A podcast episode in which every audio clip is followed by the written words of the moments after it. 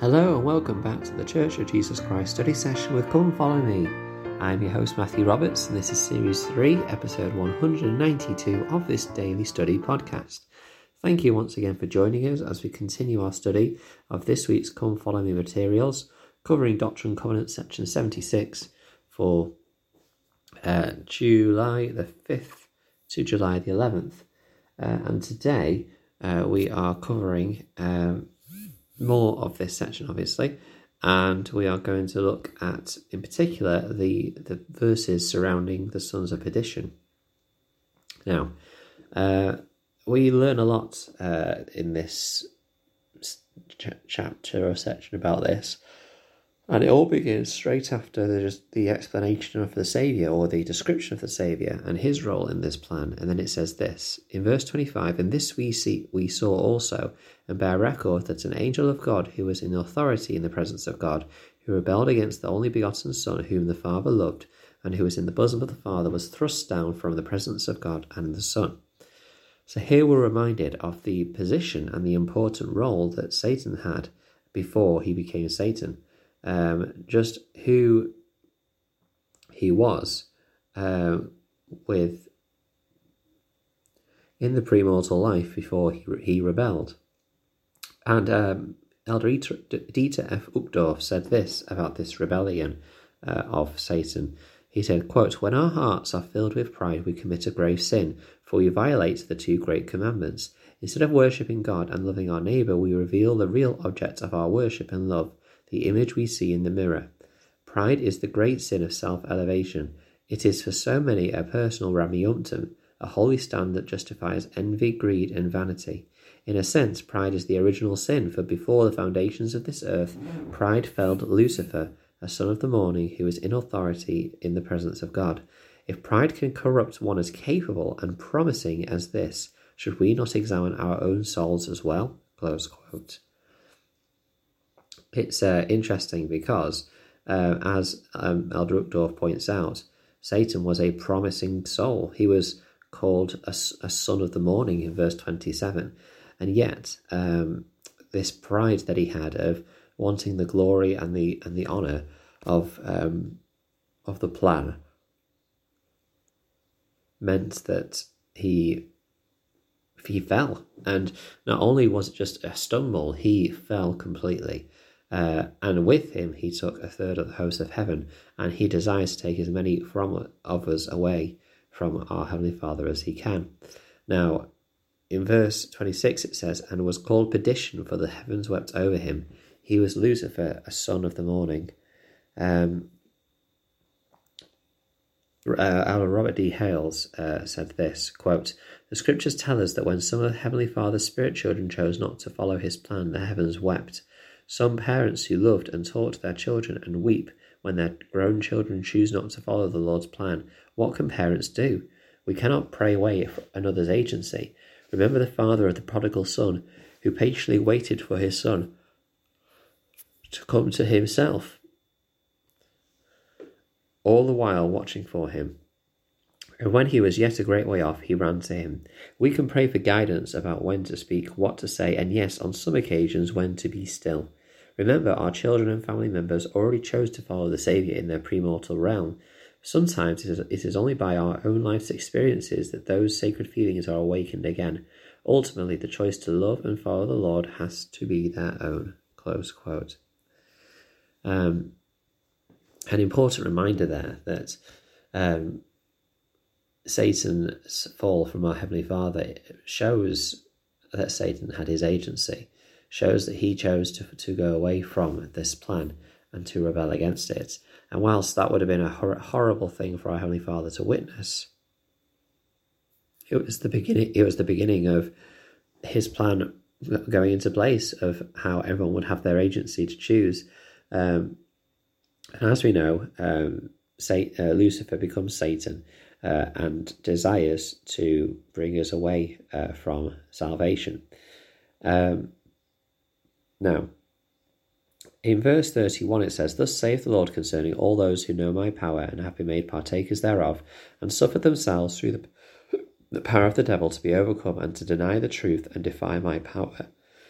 Now, here we learn about who these sons of perdition will be, and these are the individuals who will go to outer darkness, who will not receive a kingdom of glory. And I think that sometimes we we worry um, without justification that you know we we are going to be one of those people. I think that sometimes because we are humble, perhaps, or perhaps we are a bit hard on ourselves, we we are concerned that uh, this is a, a destination which we could possibly go. And in reality, it isn't going to happen with the vast majority, certainly of the individuals listening to this podcast. Um, and actually, it isn't going to happen to the vast majority of the children of God. Um, the sons of perdition, who in verse 32, it says, it would be better for them never to have been born. Uh, these people are individuals who deny the truth and defy the power of Christ as it says in verse 31. In verse 34, it says, Concerning whom I have said, There is no forgiveness in this world, nor in the world to come, having denied the Holy Spirit after having received it, and having denied the whole only begotten Son of the Father, having crucified him unto themselves and put him to an open shame.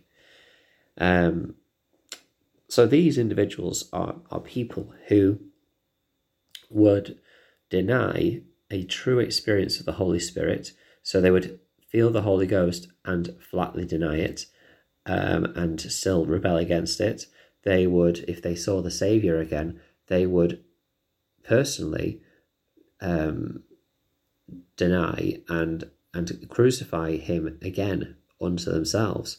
Basically, who who feel and receive a sure witness, and yet they still turn away from the Saviour. Now, the first of all, the number of people who have had an experience where they have literally had a knowledge of the Savior and of his his role as the Savior uh, is already a few people.